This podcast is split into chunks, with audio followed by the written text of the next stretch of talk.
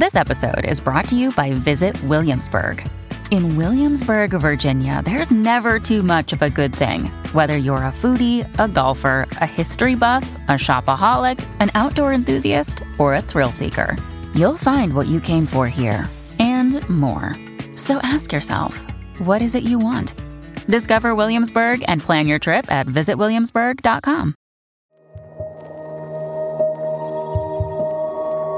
You're listening to Truly Criminal, the home of true crime. To see the video version of this case, including the footage and photos, you can find us on YouTube. Just search for Truly Criminal.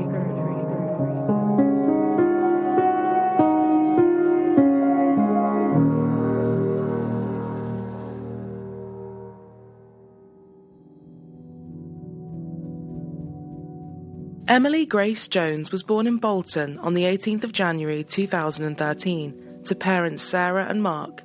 Mark worked as a credit manager and Sarah was a solicitor. Emily was their only child. Emily was described as being full of joy and laughter, with a heart as big as her smile. She loved the great outdoors and playing sports, throwing herself into anything and everything. She was fearless and loved to go hiking and climbing, as well as swimming and riding horses. Mark said his daughter was a bit of a daredevil who was sociable and outgoing. Her teacher said she was creative and loved to draw and write stories. She was very popular with those in her class and got along with everyone. Bright and hard-working, she would often joke with her teachers that she had finished her work before her classmates had even written the date. Although Mark and Sarah were no longer together, they were still on good terms and committed to co parenting Emily. Mark would usually look after Emily on Sundays, and he and Sarah had arranged to meet in Queen's Park on Sunday, the 22nd of March 2020. That Sunday was Mother's Day, and Emily had given her mother a card that morning to celebrate. At around 2:15 p.m., Emily and Mark were in the park and she was whizzing around on her scooter, and her dad was encouraging her to go faster. Emily saw Sarah who was jogging and said to Mark, "Daddy, daddy, I want to go to mom." He told her she could and she set off. Emily called out to Sarah, but Sarah didn't hear her because she had headphones in and was too far away. As Emily scooted over, Mark saw a woman stand up from a bench and go towards his daughter, and Emily was suddenly on the ground, but he was unsure exactly what had happened. He assumed that she'd fallen over as he could hear her crying and that the woman was helping her up. People nearby began shouting, clearly horrified and distressed, saying that his daughter had been stabbed. The woman who had her hood up briskly walked away with a knife in her hand. Mark immediately ran over to his daughter. She had a catastrophic injury to her neck and was struggling to breathe. Her dad told her, Just stay with me, Emily, stay with me. Don't leave me. Sarah was still in the park, but was unaware of what had happened. Mark called her, and a nurse came over and quickly began to try and help Emily. She was deteriorating rapidly. One of the people in the park at the time, Tony Canty, was there with his wife and baby daughter. He ran after the woman who had been seen with Emily as she tried to flee the scene. He wasn't exactly sure what had happened or if she was armed, but continued to chase her. Tony's wife gave Mark her baby's muslin cloth to try and stop Emily's heavy bleeding. The emergency services arrived within minutes, and paramedics worked quickly to try and save her. The first paramedic to get there saw Emily being hugged by her father from behind as she lay on the ground. She was bleeding heavily and unconscious. She was also in cardiac arrest. The paramedics began to administer CPR and she was given adrenaline before being loaded into the air ambulance. As he pursued her, Tony's wife told him that the woman had a knife on her, but he still bravely carried on, disregarding his own safety, instead, prioritizing the safety of others. He knocked the woman to the ground and sat on her to stop her from running away, and also called 999 telling the operator there's been an incident at Queen's Park in Bolton and a child's bleeding. He also spoke about the woman. I don't know what she's saying. She is agitated. His wife also heard the woman saying that she no longer needed injections. Tony had killed her family and that he was killing her. Tony told her, You're not well, the police will help you. The woman said to Tony, I don't need you to tell me to be calm. He proceeded to keep hold of her until the police arrived and took over. Yeah. Hands. Just put your, take the bag down. Wait, wait. Let me take your bag off. Yes. Stay still. Okay. Hands behind your back. Thank you. I think she's killed someone. Have you seen a child anywhere? Is she on her own? No, everyone's with me. The ambulance is just gone. Right. A child's down there. Get down there quick.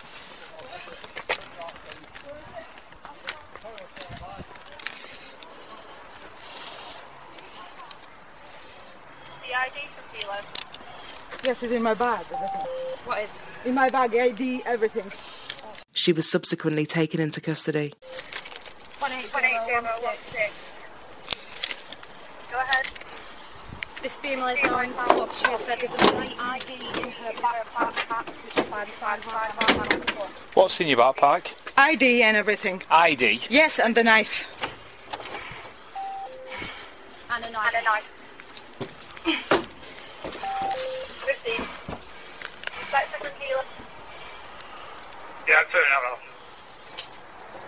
15.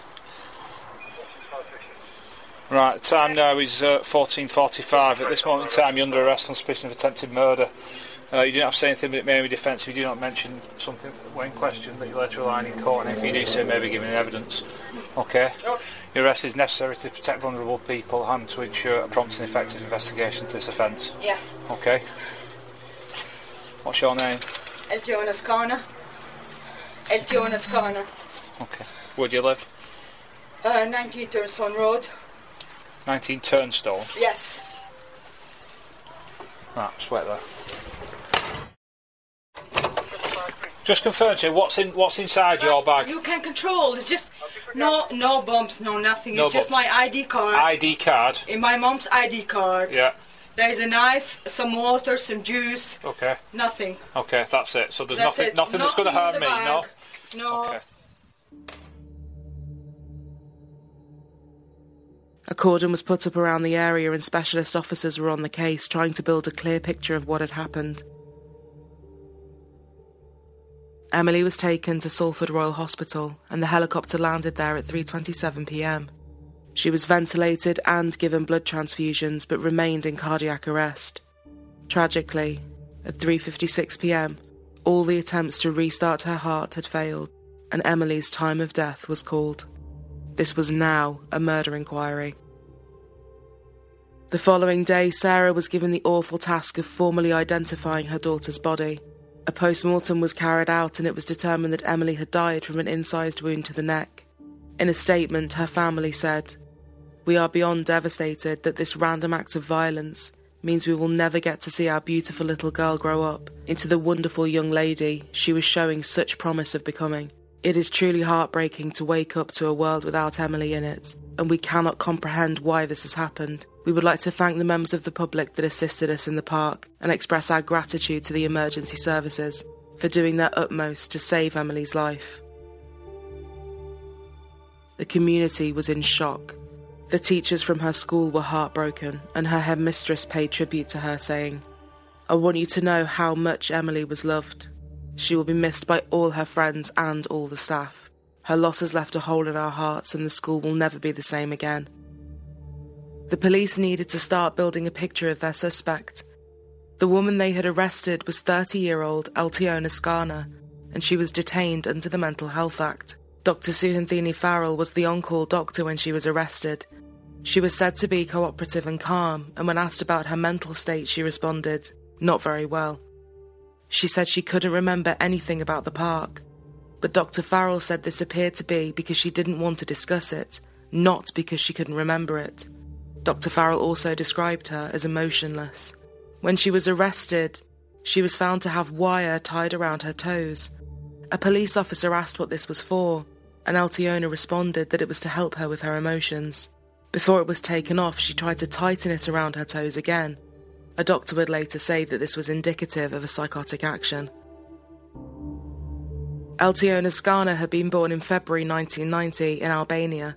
According to Eltiona's sister, their father had got into debt, and in February 2012, Eltiona was forced to marry the man he owed money to, and they then moved to Kuwait. She fled in September the following year and returned to Albania. In 2014, she left Albania again and this time headed to Frankfurt, Germany, and on the 11th of August, her sister paid for her to go to the United Kingdom. She was taken via Italy and France and entered the UK in a lorry two days later on August the 13th. She had made an application to the Home Office for asylum, but this was rejected in June 2018. An appeal was made and this decision was reversed, and she was then given a residency permit to remain in the country until the 28th of November 2020, and then leave to remain until November 2024. This was despite her later admitting to doctors that she had lied in her application and falsely said she was a victim of sexual exploitation something she had said to improve her chances of being allowed to stay in the country. The Home Office has not revealed if they were informed that she had admitted to lying. In March of 2015, her mental health was not in a good place, and she was assessed by a doctor who determined that she had post traumatic stress disorder, and she was subsequently referred for treatment. However, she failed to turn up for her cognitive behavioural therapy session, and her case was therefore closed. Just a few months later, in July, Eltiona had grabbed a knife and believed she was going to be attacked. Her sister reported it, and Eltiona was sectioned and admitted to Royal Bolton Hospital for treatment. She was diagnosed with acute schizophrenia like psychotic symptoms. She believed her neighbours were planning to hurt her by using her electricity. When she was granted leave by the hospital, she would run away on several occasions. After refusing oral medication, she was given antipsychotic medications via injection. She did lodge an appeal against being sectioned, but on the 20th of August 2018, it was determined that she was well enough to be released, as the feelings she had about her neighbours trying to hurt her had reduced, as had her feelings of being persecuted. As part of being released, she was visited by mental health workers between one and two times a week. Eltiona complained about the injections of the antipsychotic medications saying she didn't like the side effects. In November 2015, she was taken off the medication, but her mental health would soon deteriorate again. On the 9th of December, she told doctors at the Salford Royal Hospital that she was having auditory hallucinations on a daily basis. It was reported that Eltiona's own mother did not believe she should be on medication and didn't agree with the decision to prescribe her any. In January 2017, she refused to let her care coordinator come into her property and did not attend a scheduled meeting. Her sister was now greatly concerned about Eltiona's mental health and that she was suffering a relapse, so she arranged for a team to visit her again on the 13th of February. But before this could happen, Eltiona would commit a shocking act of violence. Her mother had come to visit her, and she had found that Eltiona had been trying to hurt herself. Eltiona led her mother upstairs and proceeded to chain the door shut. She said that once she killed her mother, everything would be okay. She then attacked her with an iron, stabbed her hand, and was only stopped when a friend intervened. She was subsequently arrested and detained under the Mental Health Act. It later emerged that she had disconnected the boiler, removed the light bulbs in the property, and got rid of her television. She would again leave the hospital without permission and at 5am went to a friend's house and demanded to speak to their 13 year old daughter. She was armed with a knife that she had taken from a restaurant. The mother refused to let her inside, and when she asked Eltiona about what she had done to her hair, Eltiona said she had cut her hair off rather than cutting off people's heads. She was returned to the hospital by police, and on the 4th of May, she was deemed fit for release. All appeared to go quiet, that was until March of 2018. Eltiona said she was not feeling well and requested to go back on injections. She said she was having hallucinations again. The following year, she asked to be taken off the injections and be on oral medication instead. She remained stable, and her family's support appeared to help with her paranoia, although she continued to avoid busy places and wore sunglasses to avoid eye contact. Her last visit with a mental health worker was on the 11th of March 2020, after having none for three months. It was so uneventful that the worker didn't even make any notes. Just 11 days later, she would take Emily's life. On the morning of the 22nd of March 2020, Eltiona had left her home at around 1pm and headed into Bolton Town Centre. She purchased a pack of three crafting knives from a pound shop later telling a psychiatrist that she had bought them with the intention of killing someone. She then went to Queen's Park.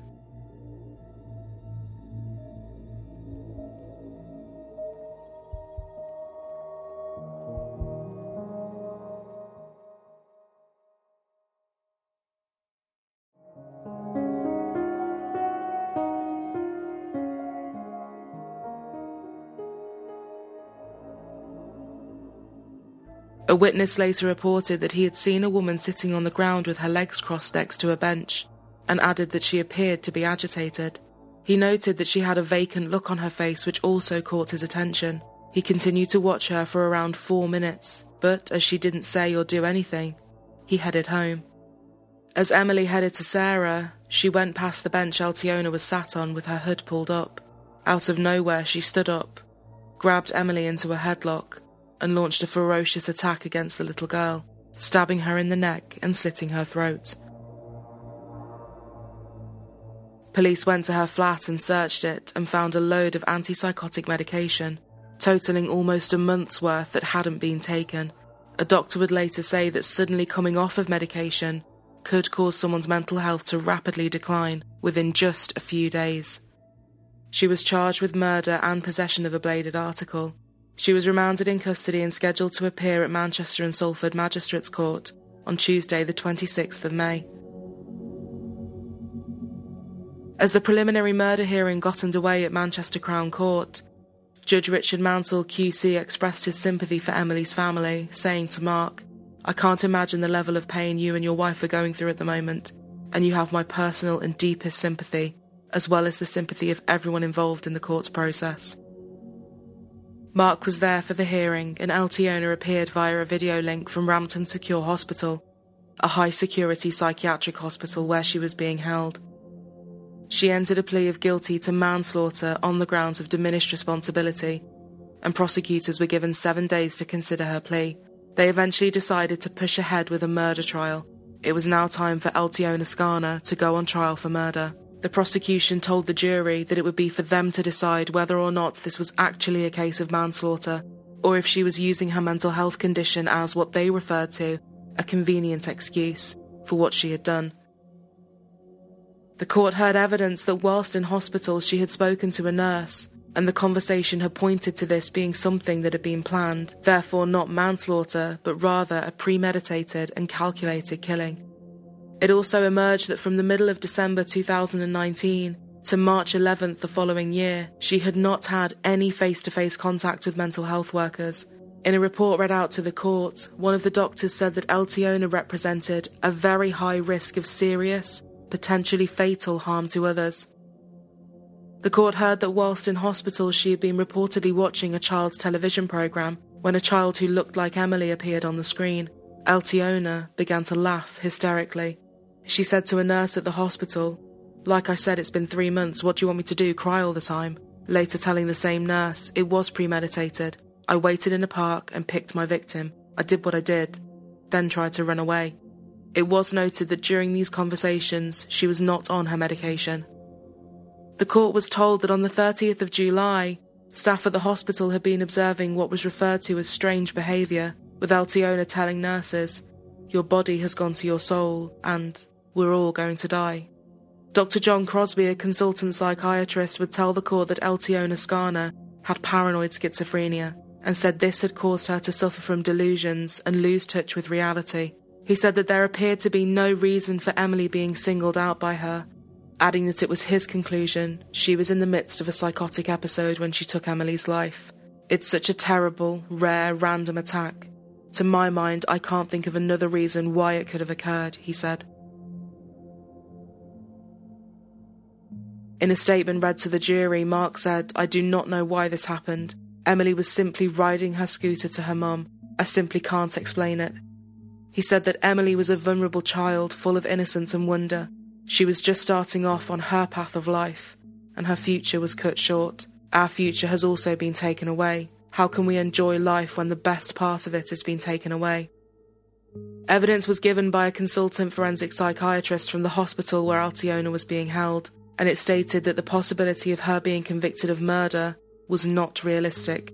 After the prosecution considered the medical evidence, it was agreed it would not be fair to ask a jury to convict her of the offence of murder, so the murder charge was withdrawn, and the jury was formally instructed to return a not guilty verdict on the charge of murder.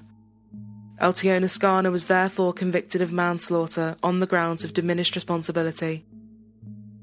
Prosecutor Michael Brady QC told the court it is not a decision that has been taken lightly by the Crown. It's a decision taken with care and mindful of the sensitivity of the case. Having reviewed all the evidence in this case, the Crown has come to the conclusion that there is no longer any realistic prospect of conviction.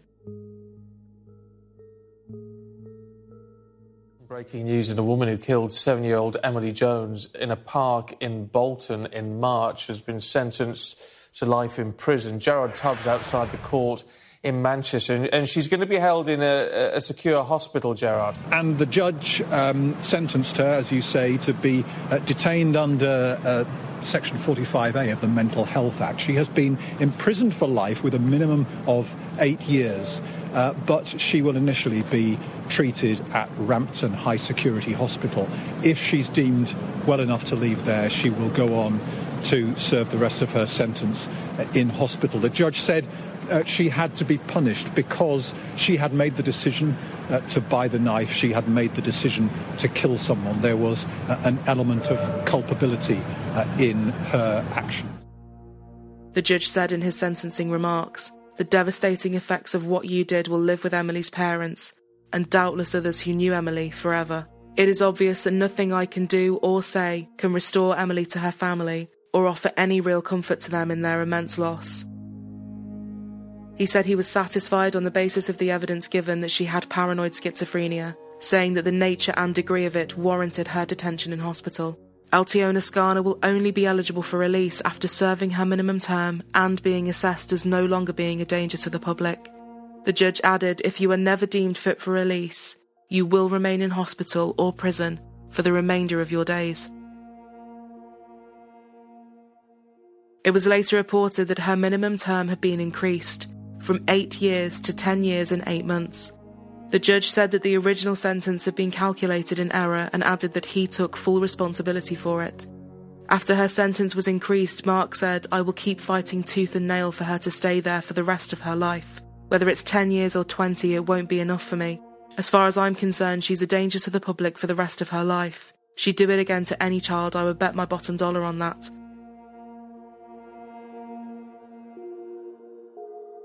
At the inquest into Emily's death, the acting senior coroner, Alan Walsh, said, In my 20 years as a coroner, this is one of the most tragic deaths that I have dealt with, and the loss of a beautiful, innocent, lively, intelligent, and lovely seven year old in these circumstances is an unimaginable tragedy. Now, a coroner has said the father of a seven year old girl killed by an asylum seeker is entitled to feel her killer should never have been allowed into the country. Emily Jones was attacked as she scooted through a Bolton park on Mother's Day in 2020. Her killer was Albanian asylum seeker Eltiona Skana, who had a long history of poor mental health. From the inquest into Emily's death, here's our North of England reporter, Kelly Foran. Despite Skana being well known to mental health services, the coroner today said that the local community teams could not have predicted or prevented Emily's death. He added, though, that if nothing changes nationally, there is a risk to future lives. The whole profession of psychiatry needs to come under the spotlight at some point. I think it's a real worry. It's just shocking. So we're just yeah. going to try and do our best and, you know, and in, in Emily's, so Emily's death doesn't go in vain. So uh, yeah, we'll we'll just keep plugging away, right? Just try to promote mental health awareness and the dangers of relapse and not monitoring mental health. I've met with other families in the Greater Manchester area that have uh, been affected by, uh, you know, by homicides and, and lack of funding in, in mental health. It's everybody knows this, you know. In the light of Emily's killing and the issues around Skana's care in the community, Bolton coroner Timothy Brennan said he'd be writing a Regulation 28 Prevention of Future Death report to the Secretary of State. He said it will make clear my profound concerns about morale, workload, training, staff shortages, and inability to deliver continuity of care. He said the case showed a sector of healthcare provision that is challenging and riven with operational stress and tension. I sense a healthcare sector in crisis. But he didn't believe Skana's behaviour could have been predicted by her mental health team. Emily's father, however, said those tasked with monitoring Skana failed to realise just how dangerous she was. It's just shocking, and um, it's it's a real. It's been a real, just most distressing part of everything is listening to these so-called experts that just completely different opinions on, and no one really understood, as far as I'm concerned, the threat that the perpetrator posed. When talking about Eltiona, the coroner Timothy Brennan said she had been deliberately masking her deteriorating condition, meaning that the mental health workers didn't know she was not taking her medication or that she was relapsing. He added that only with the benefit of hindsight could Eltiona's actions have been predicted we heard today from Eltiona Skana's sister, who said that she was very unwell in the days and weeks leading up to the attack on seven year old Emily. She'd been complaining of hearing voices in her head. Now, her sister told the inquest that there had been previous incidents of violence where she'd tried to attack her and her mother, and there'd also been times where she'd been found with a knife outside screaming. She'd also displayed other concerning behaviour, including cutting pipes to a boiler. And and her sister Clistora said it was like living, uh, like a horror movie, living with her. Now, she disagreed with evidence given by Skana's consultant psychiatrist earlier today, who told the inquest that she was stable and hadn't displayed any relapse symptoms of florid psychotic behaviour in the weeks and months before the attack. Emily's father, Mark, said that although he was glad the inquest was over, he disagreed with the finding. I cannot believe he has come to that conclusion, he said. They didn't realise the threat she posed, but it was their job to know. They may be underfunded and rushed off their feet, but they're a dangerous people.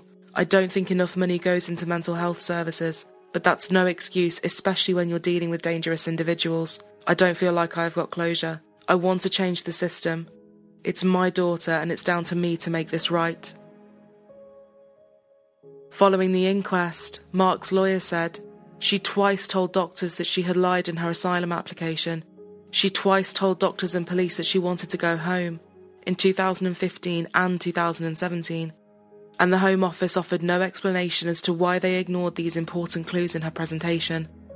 A Home Office spokesperson said, We are carefully considering the findings from the inquest and any further recommendations by the coroner. Mark said he has not forgiven Eltiona for what she did. I know people say it's good for your mental health to forgive, but in this instance, I'm afraid I can't. How dare she touch my daughter? How dare she put her hands on her? So, no, I can't forgive her. Eltiona Skana would later appeal her sentence, but this appeal was rejected. Lady Justice McCaw said that there was sufficient evidence to find Eltiona knew that what she did was wrong and attempted to escape detention and escape the scene. Mark said he was more relieved than happy that the appeal was rejected, saying she's a manipulative and dangerous individual, and all three judges saw that today.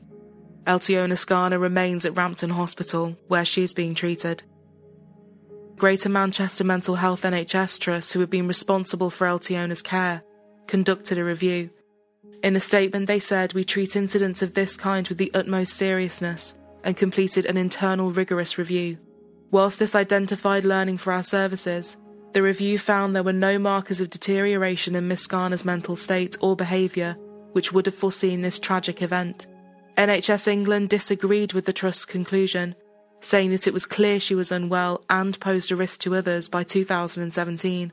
Their report said, Our most important finding is that the Trust's understanding of risk concepts was poor. Mark later demanded an apology from the Trust, saying that it was absolute nonsense.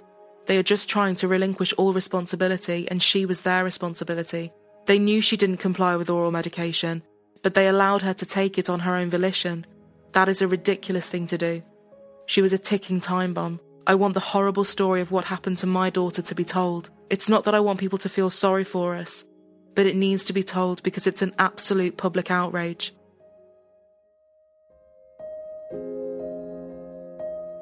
Following Emily's death, Her school said they were going to have a memorial set up for her, and more than £11,000 was raised. The head teacher said she was blown away by the support the school had received from the community. Emily's school friends were helping to design a garden in her memory, something that would reflect Emily's love of life and the outdoors, also creating a space for people to go and remember her.